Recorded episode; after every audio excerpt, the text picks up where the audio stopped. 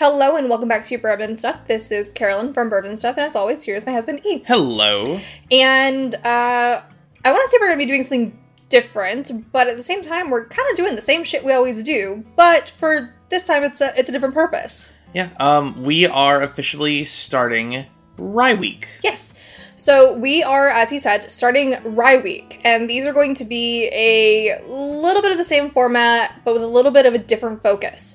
One of my amazing podcast listeners and Instagram followers by the name of Raul. Uh, you can find him on Instagram at username 500 pizzas.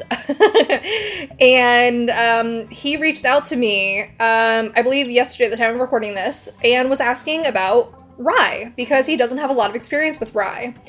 And um, I decided that I was going to go ahead and send him a 10 pack of flights of rye so that he can get uh, his feet wet with all sorts of different uh, profiles. Yeah. And what we're doing is um, we will be progressing through at least five of those through this week. Mm-hmm. Um, one every day, so it's a little different than our normal scheduling for the podcast. Yeah. And uh, pretty much accentuating the different types of rye that are out there in the whiskey community. Yes.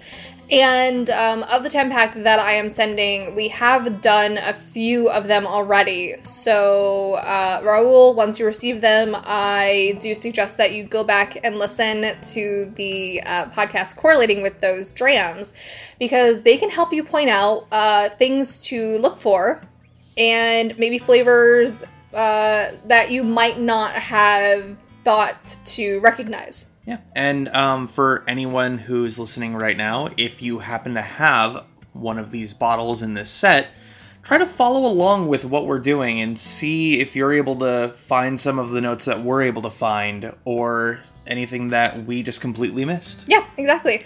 Okay, so without further ado, today we are doing High West Double Rye. Yes, uh, which is made by the High West Distillery out in uh, Utah. Yes. and they aren't your your normal distillery. They blend their own distillate with sourced whiskeys. Yes.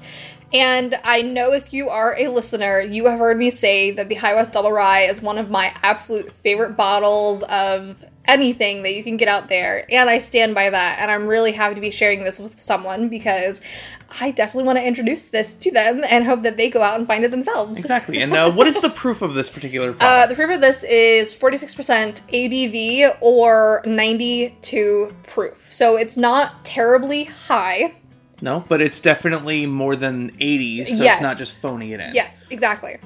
Um, do you remember what we paid for this bottle? Um, we paid twenty four ninety nine for this particular bottle, but it normally averages around thirty dollars. Uh, some places, depending upon where you're at, it can go as high as forty dollars. But if you look around, you might be able to find better prices. Exactly. Uh, check some of your smaller shops because most people they don't honestly charge a ton for this bottle. This is one of the base models that exist within High West. The base expressions. yes. Um, some places, if you're lucky, you'll find it as low as nineteen ninety nine. Yes. it is a steal. so if you price. if you do see this product under thirty dollars, buy it. yeah, it's it's a good rye, and you're not gonna go wrong at that price point. Yeah.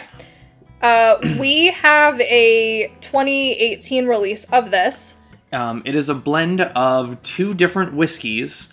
Um, the first is a two year rye uh, produced by High West themselves, and the mash bill is 80% unmalted rye, 20% malted rye, and a seven year MGP sourced uh, rye whiskey that is 95% rye, 5% malted barley. So MG, or, excuse me, let me rewind that. So High West, there we go, is uh, very transparent when it comes to what goes into their bottles, but the proportions of the blend are not disclosed. Which I don't really fault them for that. No, not at because all. It may vary based on batches. Um, this is a non-chill filtered product. which for those that are unaware means that um, all of the esters and congeners that exist within whiskey when it's naturally produced and aged uh, are not stripped out so you have a richer um, slightly more oily uh, mouthfeel and increased flavor compared to one that is chill filtered. So, you dropped a couple of words that may not be familiar to people who are new to whiskey. Yes. Do you want to ELI 5 that? Uh, I thought I did. They're the oils and the, the tannins that occur naturally that add oiliness and flavor Okay. and mouthfeel. All right. Yeah. So, um, I always mention the corks, and High West corks are very iconic to High West. They have a rounded, kind of knobby wooden cork. Not to be confused with Knob Creek, which No. does not have one. No. and a natural uh, cork on the inside. Yeah. Okay. Um, we're gonna try to get through these episodes very quickly, so we're gonna go ahead and take a very quick break, and we'll be right back, and we will talk about the nosing and tasting. Sounds like a plan.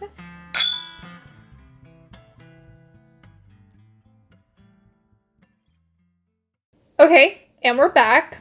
And I hope that you used that time to grab yourself a dram if you were thinking about following along with us. And if not, well, just sit back and listen. Yeah.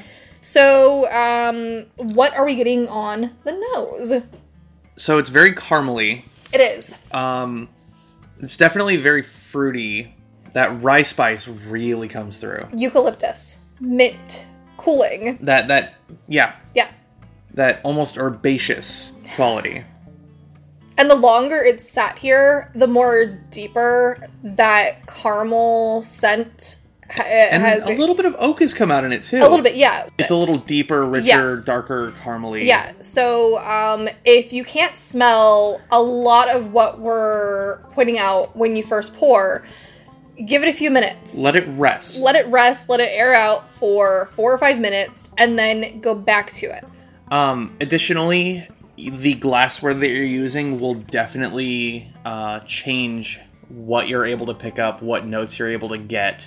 Um, we are currently drinking out of Glencairn's G L E N C A I R N, and it's a tulip shaped glass that's specifically designed for nosing and tasting uh, whiskey and other spirits. Uh, but really, any tulip shaped glass where it's wider at the base and more narrow towards the top to kind of concentrate the aromas is what you're looking for Yeah. for a tasting glass. We're not saying that you have to go get that. No. But um it's a good suggestion. You can find them generally anywhere for under 10 or 15 dollars for a single if you're going to like a liquor store. Yeah. Or if you have a Bed Bath and Beyond near you, um Libbey makes uh, four packs of them, I think, for about 25. Or I think theirs are something similar. They may not actually be Glencairn shaped, but, But they're they're, tulip they're tulip shaped, yeah. and that's really what you're looking Yeah. for. Um, okay, so let's stop swirling and get on to the palate. Yes, no, no waffling for us. yeah, it's definitely developed more that it's sat here. Ooh. Okay, So I I stand by caramel, like really dip, like deep, rich caramel and stewed fruits. I'm getting a little bit of black tea. Yeah, I, I wasn't getting that out the gate, but minty, herbaceous tea. yeah. And a good amount of that rye spice is coming through. Absolutely through. peppery and a little bit of char is coming through. Just a little bit, not a lot for me. Yeah. Um, I'm also getting a bit of like bright citrusiness to it. Yeah, well. and and that's the key word for this bottle, bright. This is a very inviting, lovely, delicately flavored bright rye. Um, I would definitely say that this is what I would say is a titular rye as far as flavor profile. That Mm-hmm. Yeah. if you're wanting to know what ryes are like for the most part, I think this is a beautiful example that's not overproofed or underproofed. That it's a very affordable but has a good like pronounced flavor profile. Sorry, just like a big sip of it, and it's lovely. Don't be sorry about that. be happy. I mean, honestly, there's not much else I can add to this. It's a delightful bottle, and um, I do suggest, with all that being said, this is the first rye of the week that we're going to be going over.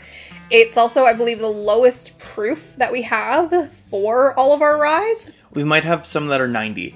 Maybe. I don't recall. I don't Uh, think so.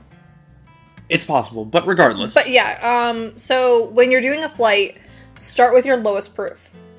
if you're doing them back to back or Yeah. together, yeah, Yeah. you want to start at the lowest because um, the higher proof can and could and will potentially blow out your palate when you get to the lower proof things.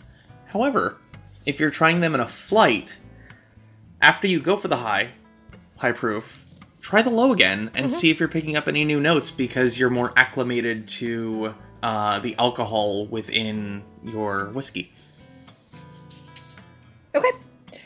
Um, I don't know what else we can really say for this. I mean, obviously, this is a bottle that we love, and we'll We- buy again. We have multiples of them on the shelf. Yeah. And um, if this is something that you can't find in your area and you're within the United States, Let us know. Let us know. We can help you find it, or we can help you get it. And where can they find you at? You can find me on Instagram. My username is bourbon underscore and underscore stuff. And if you should be so lovely as to support us, you can do that by donating directly through the channel, by listening to us, like our amazing friend Raul, or by sharing our link with anyone that you know. All of it is a huge, huge support to us. And remember that whiskey, as a whole, is meant to be shared.